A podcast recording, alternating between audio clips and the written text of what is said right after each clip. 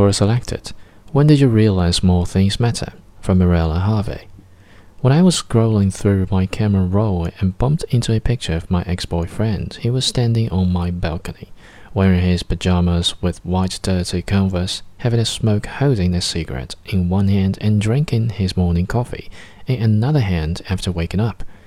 I took this picture because I opened my eyes in the morning and that's the first thing I saw, and I couldn't help myself but smile.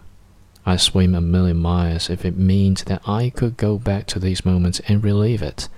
This small thing matters to me more than any big thing in life. Oh, yes, I do miss him more than anything.